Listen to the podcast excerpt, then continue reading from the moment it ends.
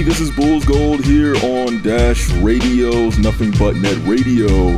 Also, a shout out to 1252 Sports Entertainment. I'm Edward Schuler, joined as always by Salim Sudawala. Salim, how's it going? It's going well. I'm enjoying my weekend. I'm enjoying all these rumors happening about possibly Lonzo Ball, or uh, Ball, I should say, but I call him jokingly Lonzo Ball, uh, to to the Chicago Bulls, and uh, maybe maybe we can get uh, a shout out to NBA Paint, and he can do like a Lonzo Bull and Zach Bovine uh, drawing or something like that, just to kind of you know have a little fun with that. But no, yeah, man, I'm, I'm excited. So as far as uh, that is concerned, one one quick thing I do want to uh, do shot a, uh, uh, uh, a, kind of a, a announcement to the listeners.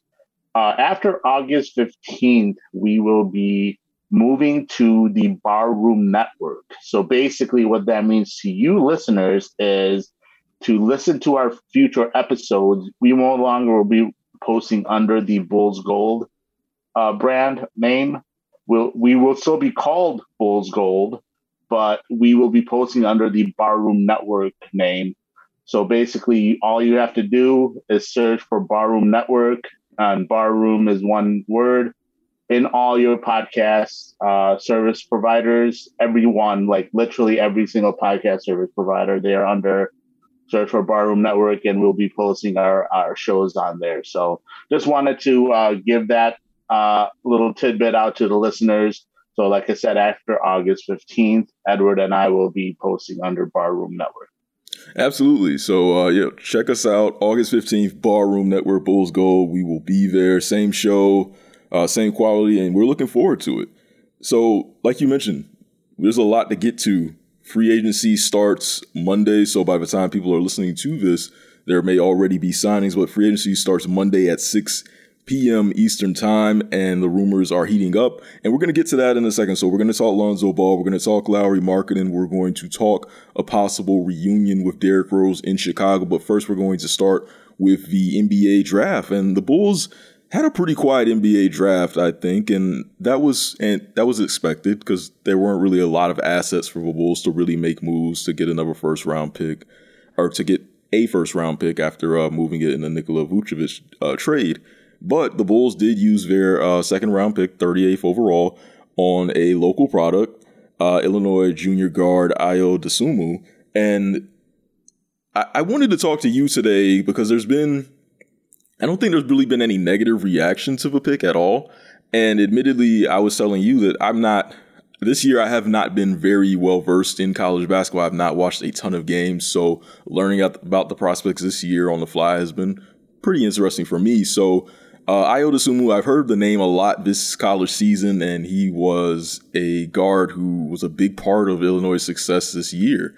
So, what what are your thoughts on the pick, and what do you think about how the Bulls use this pick? Because I think there's some discussion among Bulls fans about how to use a second round pick because second round picks don't have a high success rate, even though it feels like there's a growing success rate, I think, uh, recently, at least in terms of like bigger hits. But traditionally, second round picks don't have a huge success rate. So a lot of people look at that and say, okay, if you have a second round pick, just take a home run swing. Just take a, a shot in the dark. See if you can get some guy in here with upside, a Bol Bol or someone like that, and let's see if it works out. And then there's wisdom that says, okay, let's find someone who's a decent role player, and maybe that role player could actually kind of max out on some things. So you think about a guy like a Malcolm Brogdon, who you wouldn't perceive as really high upside, right? But he's having a long NBA career and has kind of been like a fringe all stars type of guard, I think. So, what what do you think about the Ayo pick, and what do you think about how the Bulls have operated with this second round pick in this draft in terms of strategy? So I, will say this: I was initially disappointed, not necessarily that they took Ayo, but that they passed on Sharife Cooper, because um, I'm I'm in that belief that when you have an opportunity in the second round, I think you should definitely take on full raw potential as opposed to just floor. And yeah, Sharife has a lot of flaws uh, and concerns, red flags in his game, if you will. Like obviously his defense is a big concern. His shooting is a big concern. Um, his size is a is a concern, but I, I feel like his he has a skill set that could be really elite, and that's his playmaking and his his basically ability to get to the rim at will and be that be that lead initiator for an offense. And I thought that they should have taken him because of that skill set, that potential skill set to pop, and he could be a guy that runs an NBA offense. Uh, you know, on a game every every every day. You know, as a starter, runs an NBA offense. Um, that that's what I thought. I'm granted, there's not a lot of versatility in his game. I think that he's strictly a guy that can play only one position.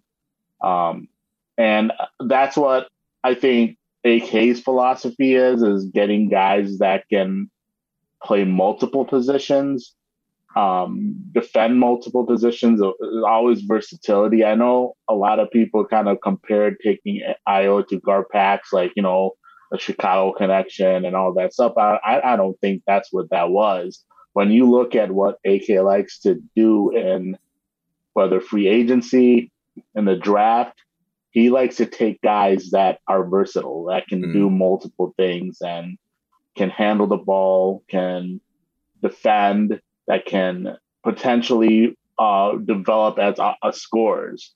Uh, but yeah, you know, like I said, I, am I'm, I'm more and more coming around to it as I as a couple of days go by, and I, I still rather would have taken Sharife again just because of that uh, elite uh, potential.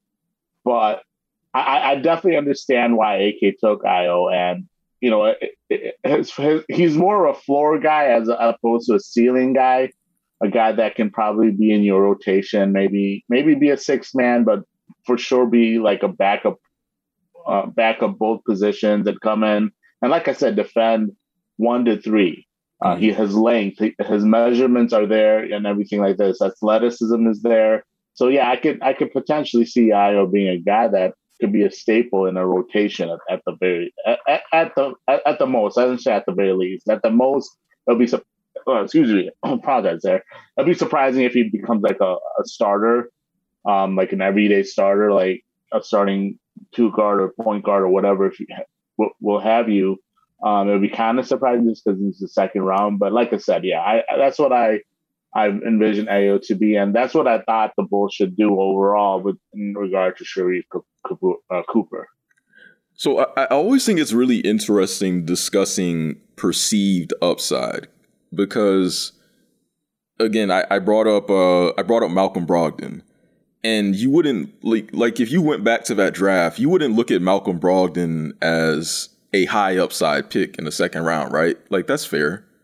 Or no, yeah, hundred yeah. percent. Yeah, he yeah. was more of a yeah, he he was probably considered like a low uh, yeah. value guy and a guy that maybe could uh, turn into a rotation piece. Yeah, or even Draymond Green when the Bulls are Bulls fans are we're a team that passed on Draymond Green. So Draymond Green, when he was a second round pick, he wouldn't have been perceived as high upside, right? Because he was kind of an older tweener forward and not really a ton of offensive skill, right? Right. Yeah. Oh, I think Draymond also kind of came into and when the when the league was kind of in that uh, middleman of mm like back then when Draymond came in, like he was think, considered a tweener, and that was bad. Yeah. Now, if he came into the league, he would be considered versatile, and people would be, oh yeah, we like this guy because he can do, he can defend like five positions.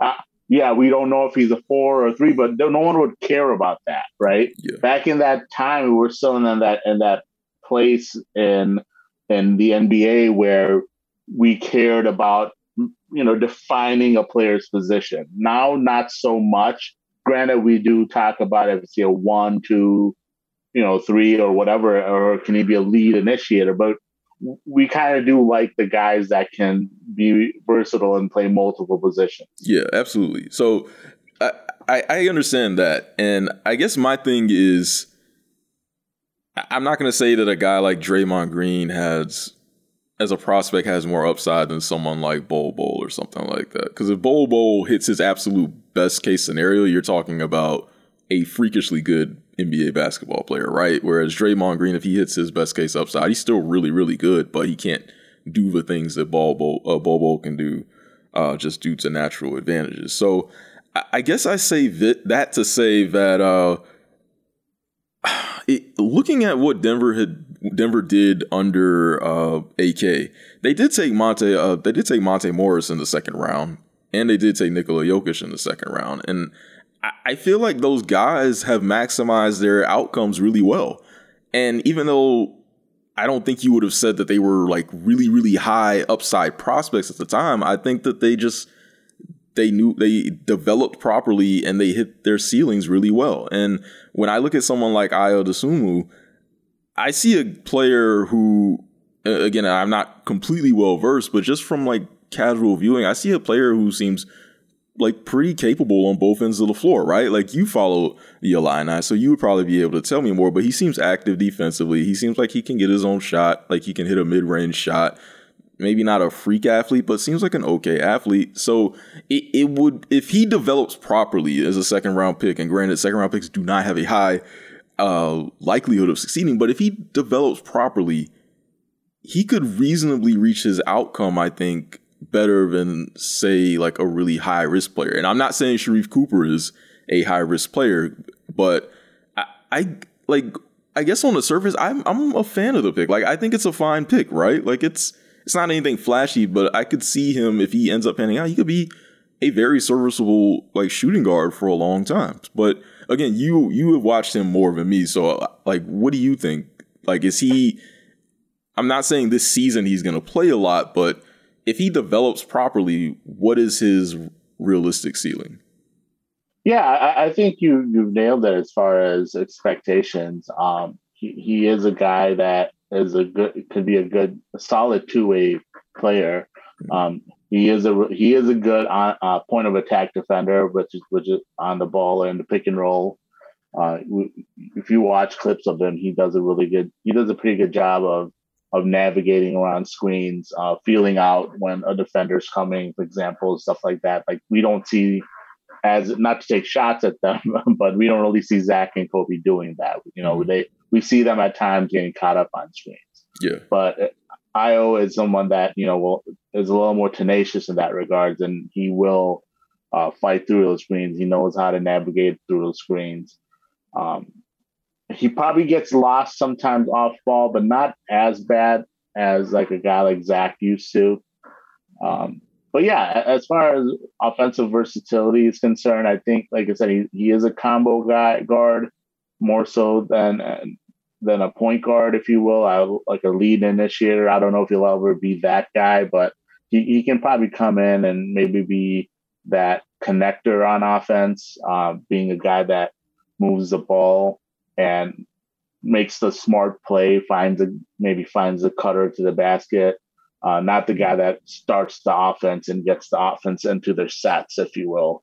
So yeah, th- those things do apply, and I think, like I said, he is he, he's an, he's not a bad pick. He, he's mm. he's a guy he's a kind of pick that that uh, I don't think the Bulls in the past would have really made. I I think they would have probably taken like some kid as a as a you know favor to an agent. Gar Patrick probably taking some kid favor to agent. I I get that there's a Chicago connection here, so people are kind of uh, have that bad taste in their mouths because oh well all of the Chicago kids so that's why we took him. It's not. It's really not. Look, remember he, like when uh, Denver took Mon- like remember when Monte Morris came out and you're like, oh man, they might take him because Iowa State, Fred Hoiberg, he's actually a decent player. So sometimes, no, exactly, yeah, sometimes exactly. nepotism is fine, like when it works, right?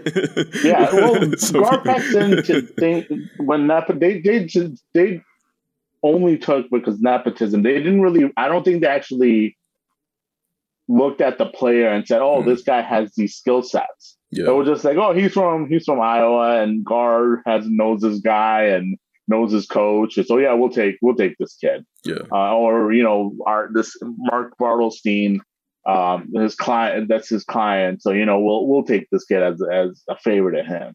Um, but yeah, guys like him, like I think who else was uh, another Iowa State kid um, that turned. I can't remember on top of my head, but there's a couple of guys that are in the NBA right now that yeah, they're actually really good players. That as far mm. as guys that you would want on the team, and obviously if if past regimes had taken them because they're from Iowa, we would have grown. Yeah, but they turn into good players. But now we have that similar situation where this kid is not necessarily like you said. We're not talking about him being have high potential, but he has a skill set that is attractive to teams um, that can be attractive to teams if he develops, I should say. And yeah, he's not. I don't think he's like a vintage Garpax picks, Garpax pick, and I think he can be a valuable guy in in the future. Absolutely, and uh, the player, the other player you were talking about is uh, Georges Niang he's on the Jazz right now, and he's been in the NBA for five years, and he's been like an okay role player. So he may he may end up carving out a ten year career as a role player. So uh, him and Morris have been pretty solid uh, second round picks, both from Iowa State. But overall, like I said, I agree with you. I think it's it's a fine pick. I didn't really have anyone I was overly like passionate about. Uh, we talked about Herb Jones before. I liked Herb Jones. I've seen him a bunch. I've seen AJ Lawson only because like he was a, a local guy that I've seen a bunch. Uh, he went undrafted, but I didn't really have anyone I was super passionate about. So uh, seeing how high everyone was on Sharife Cooper was really interesting. And when the draft was over the next morning, it kind of left me wondering, well, why did he fall so hard? Like, because he he went 48th, and wasn't he like expected to maybe be even a first rounder? So it's just interesting that he was like I feel like every year there's a guy that that falls like that, and maybe it was him this year, and also uh, Jared Butler. But uh, yeah, yeah. Just so just to wrap up the draft conversation, like why do you think he fell, and do you think he is going to end up being really good in Atlanta, or is this just kind of much of nothing? Yeah, I, like I said, I, I, think the reason he fell, like the three, the three reasons is his, his size, he's not a really good defensive player, and then his shoot and shot. Those all those three factors like combined, uh, teams kind of got scared off. Um, as far as yeah, I, I, I like his potential. Like I said, I, I think the skill set that he has, if it all works out, um, and it, it makes sense. A team like a team like Atlanta took him because if you look at the way they draft, they like to draft those guys that probably don't really have anything right now as much, but could potentially pop. Mm. Uh, guys like Cam Reddish are on their team, right? Mm. Uh, those are the type of players that they get. It's like Cam Reddish hasn't. I mean, he kind of showed a little bit in the playoffs, but for the for, for the most part in his career so far, he hasn't really been anyone that you say, "Oh man, I, Cam Reddish is really doing, he's really hooping out there or anything like that, right? Mm. Um, he, he showed up a little bit, but you see the raw potential in Cam Reddish. Like you see the athleticism, the way he, the way he, he explodes out the floor. You see at times what that what he can be as a shooter. Uh, he can handle the ball a little bit. Obviously, that's the reasons why he was kind of getting those Paul Pierce, uh, sorry, not Paul Pierce, Paul George comparisons because of his versatility on the wing being able to be that lane, that, that long three that can defend multiple positions, and like I said, just be explosive and athletic and um, potentially pop if he if he meets his expectations. But mm-hmm. yeah, I I think that's my thoughts as far as wrapping up this part is is I would have liked them to see take Sharife Cooper just because of that, you know, potential to really explode and be that that player that the Bulls need. But I, I understand why they took Ayo. I understand why AK took Ayo, and it kind of fits into his what he's done so far with the Bulls at the very least, as far as taking guys that can be versatile and and impact the game in more than just one way. Yeah, absolutely. And we'll get to see Ayo and Patrick Williams in Summer League, which is starting uh, this I think it's starting this week or sometime yeah, next yeah, week. Yeah, in a week. And, Yeah, in a week, another yeah. quick thing, the other Iowa State guy, his name is Halliburton. Hal, okay, yeah. How did we forget Halliburton after the year he just had? Yeah, he was Yeah, really good. and we go. obviously, uh, he's the Iowa guy. So Yeah. it's like people would have been, I don't know if people had, would have had an adverse reaction. And if in the past, if Garpax would have taken, and I'm not trying to defend Garpax because I hate Garpax. Well, I mean, they're I mean, just- they're sitting they're sitting somewhere saying, "Look, if you would have just let us take Iowa State guys, we'd be cool right now." Just Yeah, exactly. Well, they could have taken Iowa State guys with Monte Morris, but they decided to, uh, you know, they decided that the second round isn't, you know, worthy of thinking about, it, and they would start their press conferences Yeah. before the draft is over.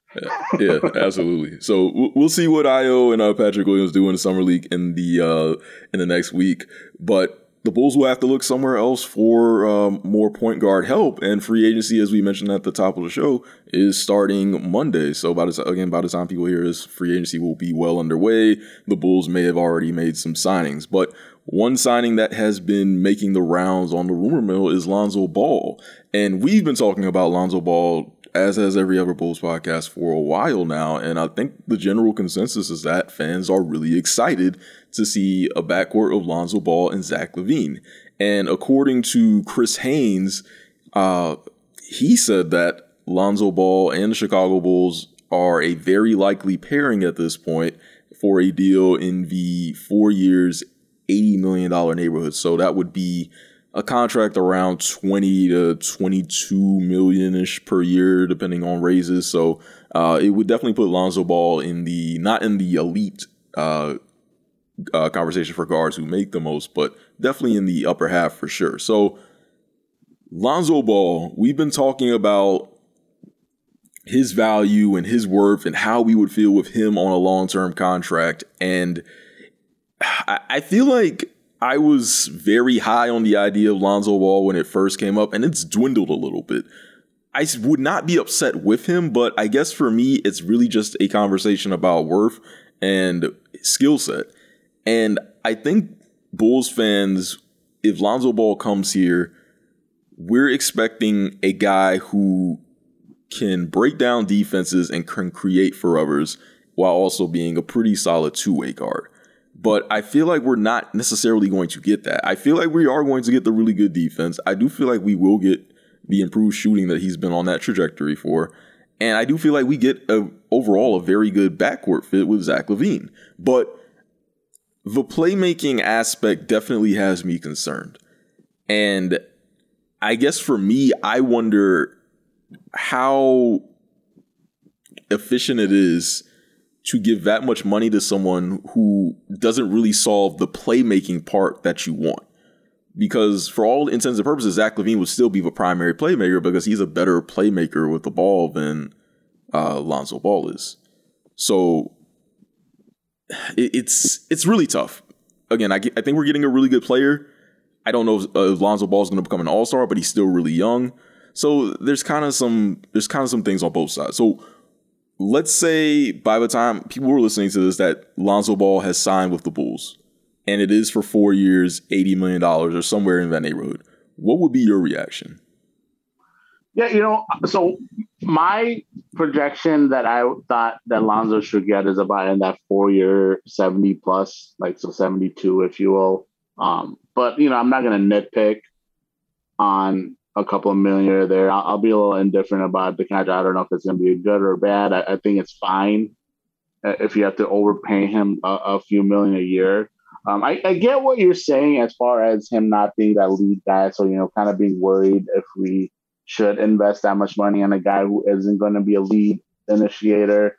Um, but at the same time, the Bulls do need a wing. Mhm. They need wings. Uh, they don't have a lot of guys that they can rely on. Uh, we, how many times have we talked about uh, that Garrett Temple was the most reliable wing for us last season? Mhm. Uh, so they need somebody that can come in and play uh, ha- have a have a good feel at, in their game and play at a level that impacts winning, makes the right plays, makes smart decisions out there. Um, as far as his development curve is concerned, maybe he does become a better guy at attacking the rim. Obviously, athletic athletically, if you look at him, there's no reason why Lonzo shouldn't be a guy that gets to the rim more and puts pressure on the defense in that regards. Mm-hmm. But we'll see, and that too, and we'll see if if a half court offense does improve too, because he becomes a little stronger as a guy that puts pressure on the defense, and, and teams will be a little more, you know, take him a little more seriously as far as a half court creator is concerned. And maybe, like I said, I think some other things as, as regard that hold him back in court are his handles. Maybe they need to tighten up a little bit as well. Mm. But he he is a guy that can be a full court point guard. Uh, when you when you envision like the Bulls running on a break with Zach and Pat and and even Coby if he's still around, uh, he can be a guy that you can kind of get the ball to and you can initiate a really nice fast break. Um, so yeah, I mean, I, I, to me, I, am not. I, I would do that deal. It's it's fine because, like I said, the Bulls need talent. They need guys that can fit with Zach, that can fit with Coby, and I think he, he does. They need and obviously fit in with uh, Vooch as well. So yeah, I, I would be per- perfectly okay with them signing that. And I'm not going to say it's not a little bit of overpay, but it I think they de- I think it's a deal that the Bulls should definitely get done if if it's possible. Now the question is, is it is it going to be possibly get done? Because obviously, the yeah, the rumor is that uh, you know his his agent and Lonzo are very much wanting to come to Chicago or want Lonzo to come to Chicago, and obviously Chris Haynes has that report. I mean, even Woj, a more reliable person, has been saying that he expects Lonzo in Chicago. But obviously, as Bulls fans, man, we've been here. We've been here. we've been here with guys that are imminent. Uh, and one thing leads to another, and then they end up on a different team. But we'll see. We'll see how that comes about. And, and hopefully, when at some point this week, either tomorrow or Wednesday, we are, to, or Tuesday, he is he is officially a bull. Yeah. And like I was telling you earlier, my initial thought when that leaked and all of his stuff leaked in the past week was that his agent was using the media to get one last final bid, saying, "Okay, hey, the Bulls will, the Bulls are going to do eighty million over four. Any, any final takers? Any anyone?" So it, to me, that that's an interesting part of it. But like you said, it very well could be a done deal at this point because it free agency starts Monday, so Sunday you would think that people are already kind of lined everything up through back channels and things are done. So uh, it, will be interesting to see what happens with that. Uh, Lonzo Ball, I'm I guess I'm surprised that the Knicks really aren't as in it like we thought because they have a lot more cap space and they do have a needed point guard as well. And you would imagine that Lonzo Ball would really fit Tom Thibodeau really well in terms of being like uh, his point of attack defense. So uh, for me, that's been a surprising part of it. But I think if the yeah. Bulls, yeah, I think if the Bulls do yeah, this yeah. deal though, 480. I mean, it could be worse. Like we were talking two weeks ago with uh, with Dave, John, and Matt, and I mean, I wouldn't have been surprised if Lonzo got 25 million because it it's definitely possible. There's a lot of teams that have cap space, so I mean, I'm surprised that it's not more. Yeah, exactly. And, and another thing I'll, I'll, I'll say too is like remember when we got Otto Porter, and obviously he was vastly overpaid, but when Otto Porter was healthy, he was a really high end role player, right? A high impact role player. Mm. Um, I think that who that's who Lonzo is, mm. but he's also only twenty three, so he has room to grow still. He can still mature, and that's the way I view it at as if we had Otto a healthy Otto Porter Jr. at four year, 80 million, would we be unhappy about that? I don't think so. Mm. And that's how I kind of view the Lonzo signing because I think at his peak, as, I'm sorry, not his peak, I should say at his once he's come, he can still develop. I think he can be a valuable player to to have on the team going forward. And he fits in with, like I said, with Zach. He fits in the timeline, I think, a little bit more with as far as what the Bulls are trying to do. Um, if they do need to move the contract down the line, I don't think it'll be hard to do because he is a good player. I think what becomes hard to move is when you have guys like Felicio. But even then, we've seen in this league that no contract is unmovable, right? Mm-hmm. I mean, we, we everyone talks about whether whether contracts are where bad contracts can be moved. Like we saw the the Bucks being able to move Bledsoe, and now the Pelicans were able to move Bledsoe. So I mean, there's always a price to pay depending on on the assets that you have to give up. But with Lonzo, I don't think you'll have to add assets to get get to move him. A good GM should still be able to move Lonzo to a team that you know wants as far as values him, and then maybe you get an asset return, you clear up his cap space, and maybe go after a, a big name that might be interested. But mm-hmm. like I said, I, I am not worried about the the contract amount. I think it's it's right. It's about probably like it's a little bit overpaid, but it's it's it's fine. It's fine. Yeah, it's it's it's not as bad as it could be. It could be a lot worse. So I'm I'm surprised that that's the the number that he could end up signing. But again, it could be a little bit more or less. Could end up being 485. I don't I don't know. But uh, I, I think Lonzo will definitely make the Bulls better. I guess it's just for me. It's do we still have those same flaws in terms of okay, we need another another creator next to Zach in some way. So I I, I don't know. It, it's tough, but I again I think he'll make the team better. I'm just I'm just a little worried about that part of it. Uh, one part that could help that potentially he's not really a playmaker for others, but he is a still a bona fide scorer. Is a rumor that the Bulls could be in for a reunion with Derrick Rose. So uh, one of the reports out there is that the Bulls believe that they can get Lonzo Ball and Derrick Rose. So Derrick Rose has been he was really instrumental last year for the Knicks in terms of improving them. I feel like their record after uh, acquiring him from Detroit was in, was crazy. So we saw the value that he brought to the team in the regular season and the playoffs. He can still score a basketball, and obviously this would be a very very emotional uh, return for him to the Chicago Bulls after so many years apart from the team, and he's still obviously beloved in Chicago. You can probably touch on that a lot more than I I can. But what would you think about the Bulls getting Derrick Rose and Lonzo Ball? Would that would that really put the team in a, a really good position? Do you think Rose is still a, a really good fit? honestly, so I know it's bad to say. I like Derrick. I do. I, I, I think he is. It, it's it's really great to see that he's bounced back, recovered from his injuries and his setbacks, and been able to become this dynamic, productive player again. Mm. Obviously, not the D Rose he used to be, but still being being impactful.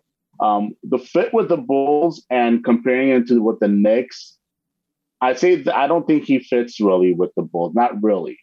Uh, the reason he really fit with the Knicks because they didn't have a lot of ball creators.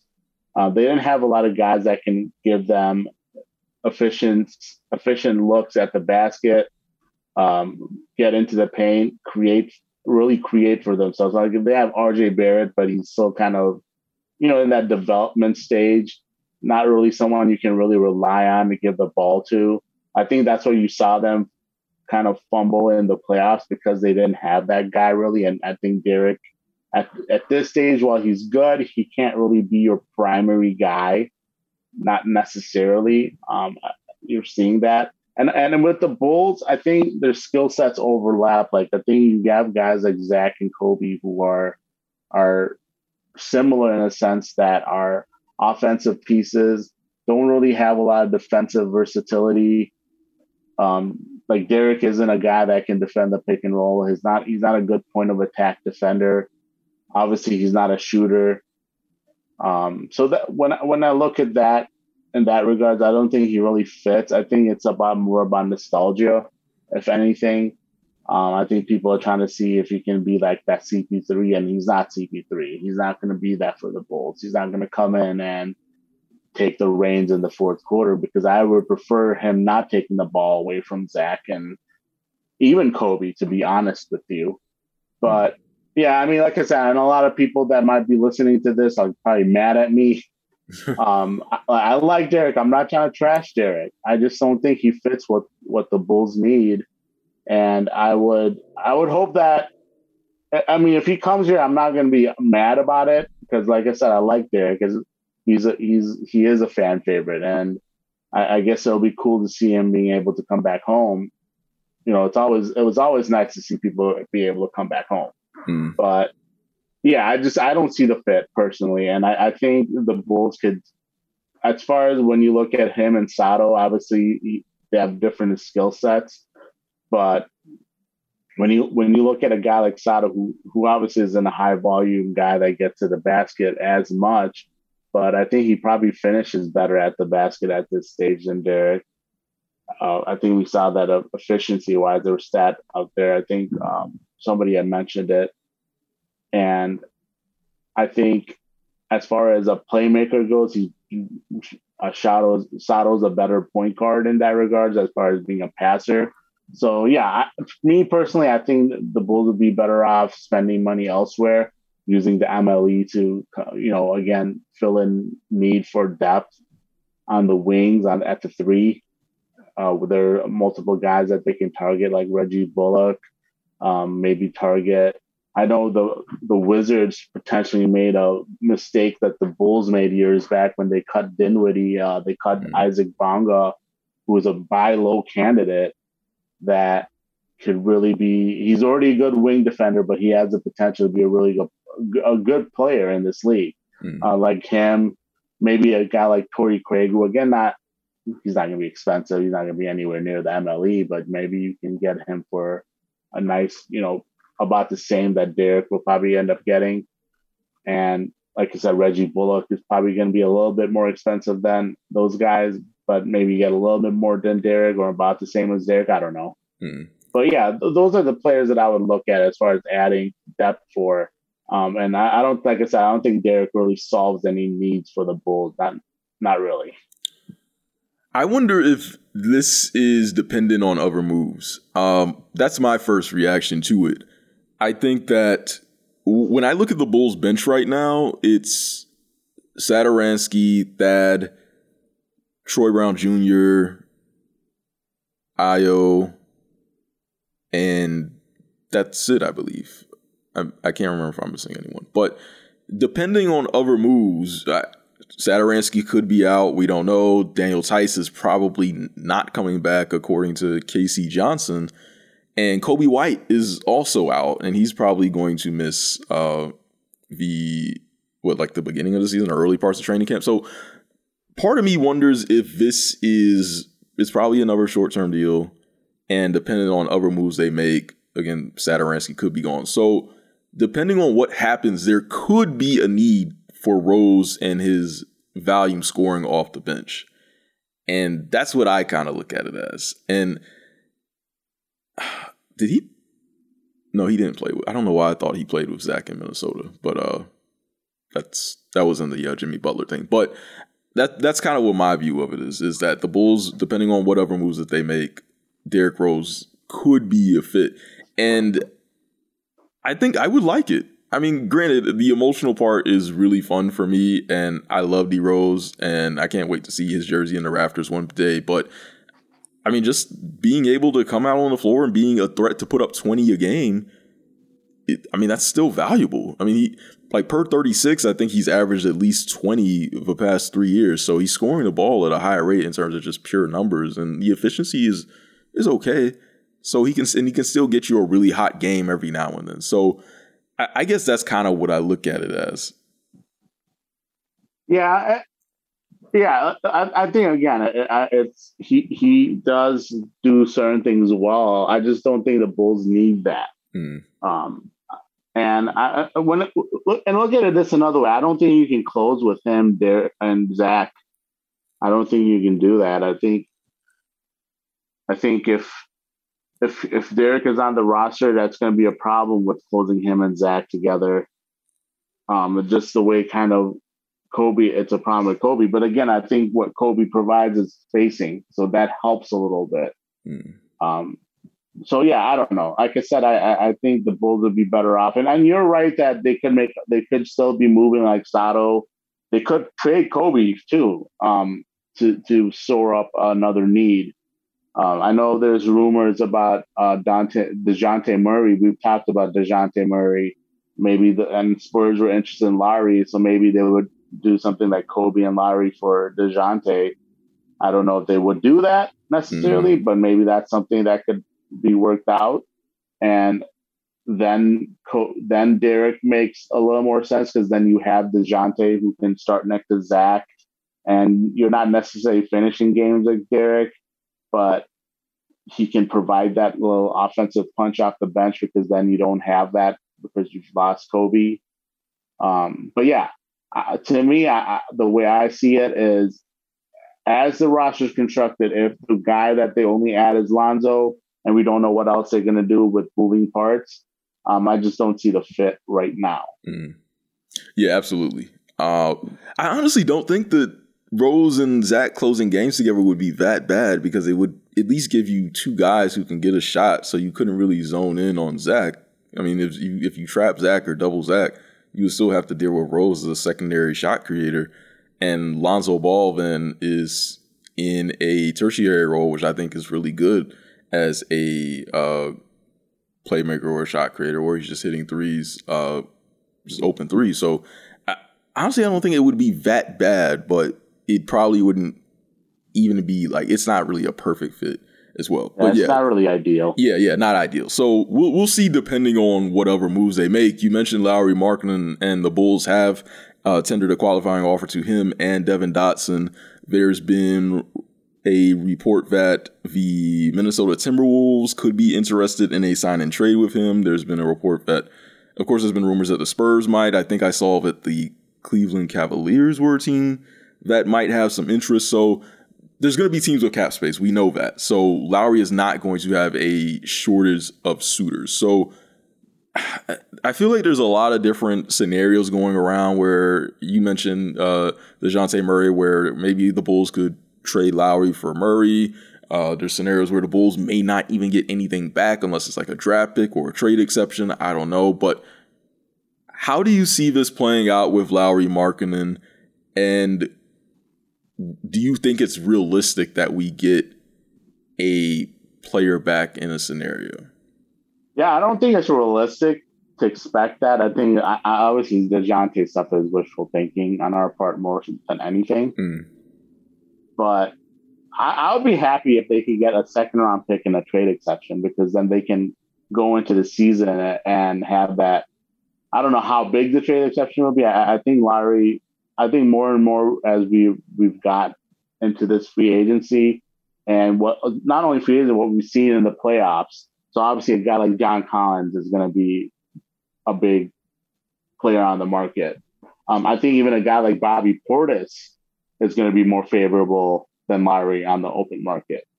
Um, now, obviously, those two players could stick with their teams, John Collins could stick with the with the Hawks. Obviously, he's a restricted free agent. Bobby is an unrestricted free agent, but obviously there's incentive for the for Milwaukee and for Bobby to get a deal done because you don't want to weaken a championship team. And and Bobby was a big part of honestly a big part, but it was he was an integral integral part of that rotation and and he provided a lot of energy and and um, spacing and scoring off the bench for Milwaukee, and he was a little versatile too because he was able to play both center and power forward. Mm. So, yeah, I think after that, you kind of look at Larry. He's probably cost himself after the season he had, where he was just inconsistent and kind of the same stuff that we've seen with from Larry throughout his tenure with the Bulls. Maybe he's cost himself some money. Maybe he gets around 12 million a year, um, maybe 15 if he's lucky. Uh, from a team that really, you know, will, is willing to overpay for the fact that he's only 23. So if they can get like a $15 million trade exception along with a second rounder, I'll be fine with that because that 15 million trade exception can come handy in the season when teams are looking to, you know, move a certain player and that fits the, what the Bulls are wanting or needing at, the, at that time. Yeah, I, I think that you mentioned Bobby Portis, and that's really at this point, I feel like that would be the best case scenario for Lauri Markkanen is to end up on a really good team where he can play his role and not have to worry about doing anything else because it, it's a different. We, we saw it in the playoffs with Campaign and Bobby Portis, where it's different where you have a role on a really good team and you're not expected to carry anything. Bobby Portis didn't even play the entire postseason. There were times where he was on the bench because of, of matchups. But when you put him in the game for energy, shooting, and things like that, and just a, a small minute role, he excelled. And I kind of wonder if Lauri Markkanen could do the same if he's you know coming off the bench, uh, 15, 20 minutes, hit your threes, and try harder on defense. Then maybe on a short term deal, you can parlay that into more money later on. But of course, free agency now, there's going to be suitors, so he may end up getting a three or four year deal. I don't know. You mentioned uh, 15 million, 12 million, like that. That seems about right, but uh, I would I would be fine with a trade exception like you. I'd be fine with a trade exception and a second round pick. Like that's fine to me. Yeah, exactly. And like I said, it just it, the second rounder can be an asset too uh, that the Bulls can use, mm. uh, whether they draft somebody or if they can use it to combine with another trade. But yeah, I think that's what I'm looking at. I, I, I'm I'm pretty certain at this point though I'm like 99.9% certain that Lauri and the Bulls are no longer going to be appearing. Yeah. Um, going forward, and like you said, yeah, I think I think for Lauri, he should probably try to go to a situation where he can kind of regain his value. Um, maybe not do a long term deal. I mean, obviously, if he can get a good contract, paying him 15 plus million a year, he should definitely take the four years if he can. Mm. But maybe do what Bobby did because Bobby kind of went on that what two year deal type of thing, and I think he did himself a favor. Obviously, he didn't made a big mistake for passing that offer that the Bulls gave him, mm. but in in case of what he's overcome, where he's able to regain his value, I think maybe Lauri could do something similar. Yeah. And go to a team that will provide him an ability to play to his strengths, not be a top three guy, not even a top four guy, just come in like Bobby off the bench, score, not be relied to do much else, and kind of regain his value as obviously he's a, as a floor spacer and a shooter. Yeah. I, I I agree. I think that's that's a really good route for Lauri to just come in, play your role, be an eighth or ninth guy, and then come back later in free agency while you're still young and see if you can parlay that into something more.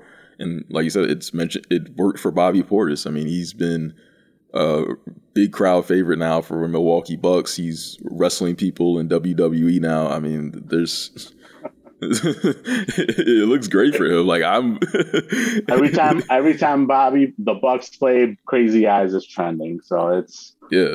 Uh, it's it's funny. I mean he, he yeah, he's he's kind of overcome a lot as far as even the the Nico thing. People had a lot of, you know, negative opinions on him. Yeah. After the Nico situation where, you know, unfor- it was a very unfortunate thing that happened. Yeah. Uh, but yeah, it, like I said, for Lauri, I think maybe best thing for him is to take maybe a short term deal. Maybe that gives him um, a little similar to what Bobby signed with the Knicks, and then build himself back up. Uh, find a find a good position, place for himself that that can regain value. I know the rumor in Minnesota. I don't know how much he's going to really regain in Minnesota. That that fit there with defensively would be quite yeah. something. Yeah, with him, yeah, with him in Towns, that's a red that's a red carpet, man. yeah, I think I think Mark Mark K, our friend from Australia, he joked that the defensive rating will be like 156. That's so, all. is, is that like know, is like the absolute highest? yeah, yeah. So it's I don't know. Like I, I don't know where I think San Antonio people talk about, but it's funny. Like I was thinking recently, like San Antonio has not been very good the last two, three years as far as evaluate evaluating talent and what they've done with the roster. Mm-hmm. I, I was looking at the draft; they've done some bad draft picks. I think this season, a lot of people, uh, this draft, a lot of people were like, "Wow, what the hell did you guys do? Like, why did you take him so high?" He was considered like the guy they took was considered, I think, a second round prospect, mm. and they took him obviously where they did. Um, so yeah, I don't know. Maybe like maybe we can take steal Dejounte for them for a package of Lauri, Larry and Coby because of how they've been fumbling uh, the last so many years. Yeah, it, it's definitely been interesting with San Antonio because I feel like I, I've quietly said that I feel like they've lived off past rep for a while, and so it's they still have that rep where it's like, oh, don't let them go to San Antonio; they'll be really good. And it's like, eh, I mean, that hasn't really been true the last couple of years. I mean, granted, Gregg Popovich is a legend, R.C. Buford, one of the best, but they have definitely been trying to find their way post uh, Duncan, Parker, Ginobili, Kawhi, and the results have not been as good. But again, that's kind of it's kind of what you are you get into when you're out of that out of that element. Like a lot of teams are kind of going through the same thing. The Bulls have been the same. We're still trying to find our way a little bit, and it's it's tough. So it, San Antonio kind of looks mortal. yeah, exactly, yeah. exactly. So we'll see. I mean, we'll see what happens. Like, hopefully, as far as the Bulls are concerned, I'm hoping that that trajectory is in a upswing, and we're yeah, we're starting to we'll start to see an an arrow pointing up, and like we do get Lonzo Ball, and we do start you know adding some solid pieces, um, and not necessarily be a contender. We're not going to be a contender, but getting the playoffs, mm. baby steps. Let's let's focus on that. Yeah, let's uh, focus on getting into the playoffs, absolutely. being a, a competent team that plays like watchable basketball every night. I mean, I would take that because I just the last three or four years as a fan has not been great. Yeah, like, yeah. Like I always, I always say that everyone hates the perennial playoff team that gets second round exits and first round exits, and but I honestly I don't mind. Like I like watching an entertaining team that wins games and makes the playoffs, and occasionally is on TNT and they beat a really good team. Like that's that's fun. Like it, it doesn't have to be a championship team. I really don't care to watch a tear down rebuild. Just give me an entertaining basketball team that yeah can be fun. That's that's all I ask for. Uh, and the bull and the Bulls aren't aren't going to be capped out in their ceiling because Pat Williams obviously a mm. lot a lot riding on Pat and and maybe it's unfair, but he his ceiling could really dictate if this team can become a contender too. You know. Yeah, absolutely. And then and then and here's the other thing, and and and granted, eventually, if you're if you keep losing in the second round, eventually, yeah, you want to see improvements. But again, let's get there first. Mm. Like we can't we can't skip B when we haven't even gotten to A. Mm. Right? We can't talk about contending. Like I, I saw somebody mentioning, what are we going to do with G- G- against Giannis? Who cares? Giannis isn't a concern for us yet. Let's get to a place in the playoffs where we have to worry about beating him first. Then yeah. we can say, hey, how are we going to get past Giannis? Yeah, I mean, we can't do that until we actually are in the show. Yeah, I mean, right now it's what can we do against uh, the Wizards, or what can we do exactly. against the Hornets? We're, we're, we're, wondering how to get in, how to stay, actually stay in the playing game. Yeah, how do you, you know? how do you stop LaMelo? Like that's we're yeah. you, gotta you gotta baby steps. There's levels of this, and we're not even we're yeah. not even at that point. Like I, Milwaukee can do what they want. I, I'm not building a team to beat Milwaukee right now. Just, not right now. not right now. Yeah. Eventually, I would love it if we could get to that place where okay, like now we have to focus on making moves uh, to to compete with Milwaukee and Giannis and and this beast that Giannis has become. But mm. at this point, I'm more worried about just getting into the playoffs and having an exciting first round. If next season the Bulls are a playoff team and they have a six game first round series and maybe lose to the, the third seed, I'm going to be happy. That's going to be a successful season to me, I think. Absolutely. So let's wrap up with this. Uh, again, free agency will be well underway by the time everyone is hearing this. So when we talked about the trade deadline with uh, Big Dave and uh, C-Dub, we predicted that there would be uh, some, there might be a move that might come out of nowhere because at the time we were talking about Lonzo Ball and then we ended up with Nikola Vucevic. So free agency, do you expect anything that we really haven't talked about for team. Again, all eyes right now are on Lonzo, now D Rose a little bit. Do you is there anything that you think could happen that has not really been out there in the press? I'm actually wondering, like, if what are we sneakily, like, all the Lonzo talk is there, and maybe we'll still get Lonzo, but what if we sneakily get into the Lowry? Uh, yeah, Kyle Lowry sweepstakes. Um, I'm I'm been wondering if if Marc Eversley has a relationship with him from his time with Toronto. I was also wondering because I remember DeRozan wanted DeRozan and Lowry wanted to play with each other. Hmm.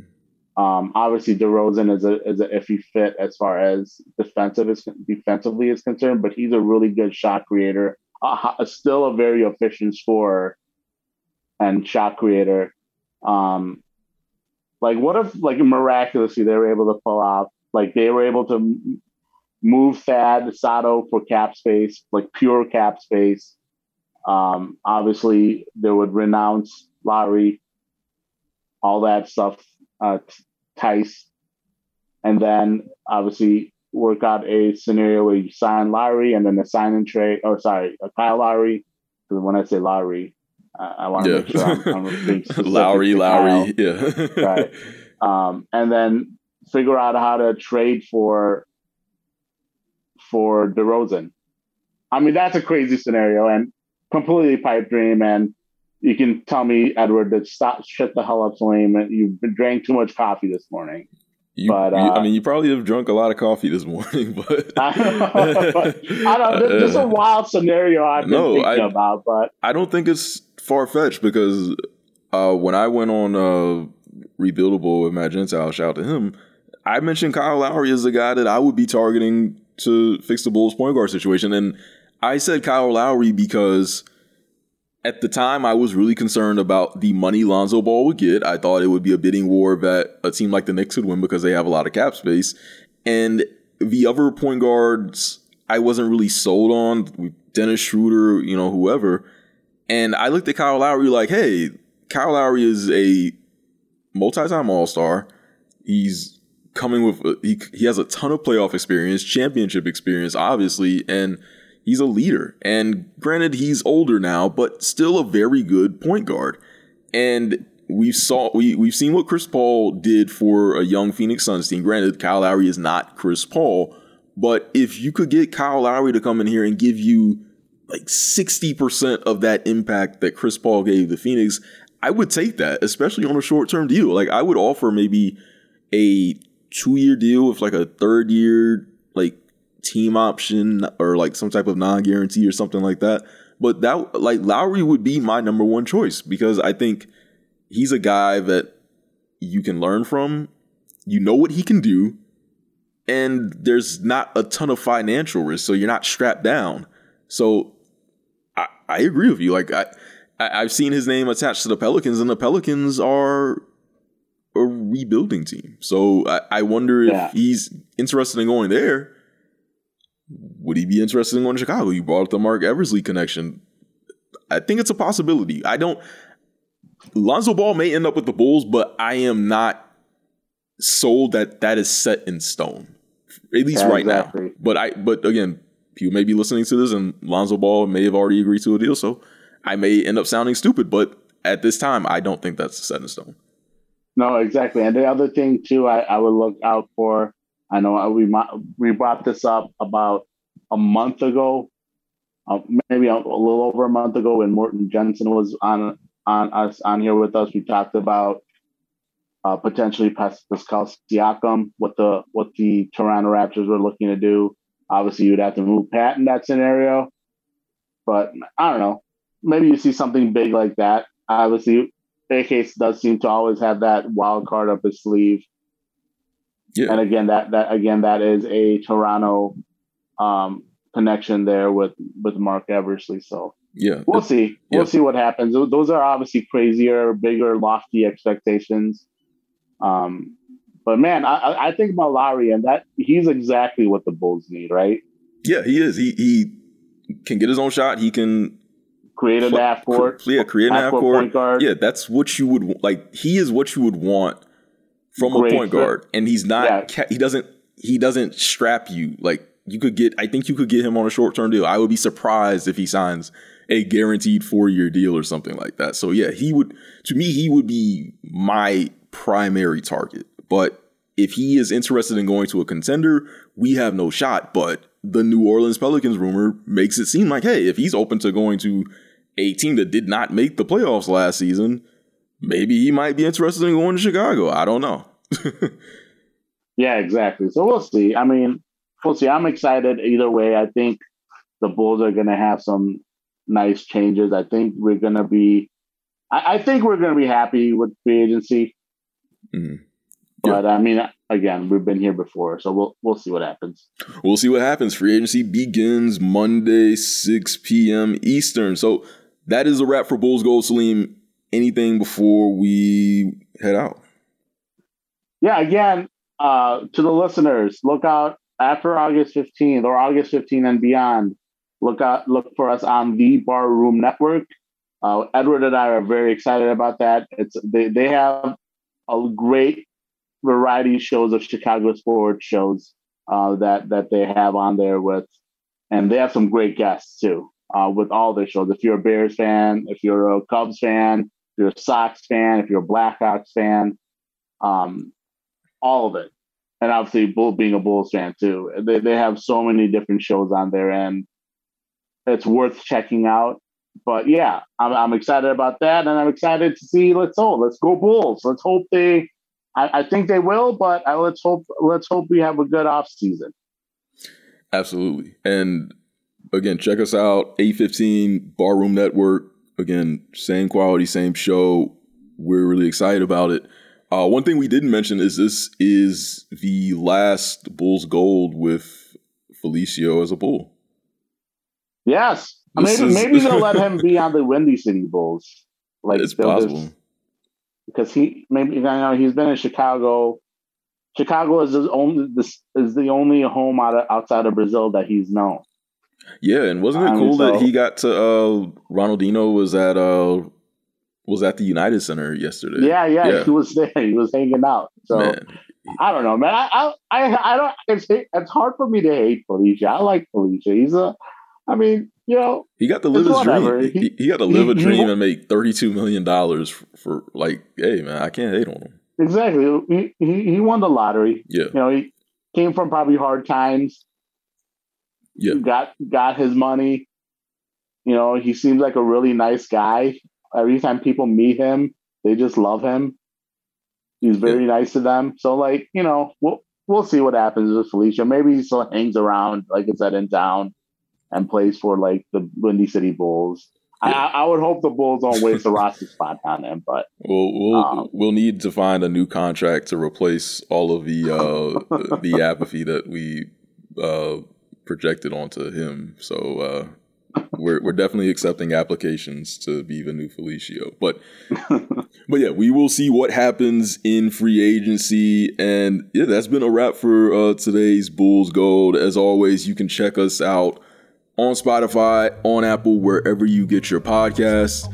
And you can check us out here. Uh, I yeah, next week we will be on Dash Radio, nothing but net radio. So you can still check us out here on Dash Radio for another week. But uh, until then, this has been Bulls Gold. I'm Edward Schuler, that's Salim Surawala, and we will catch you next time, Bulls fans.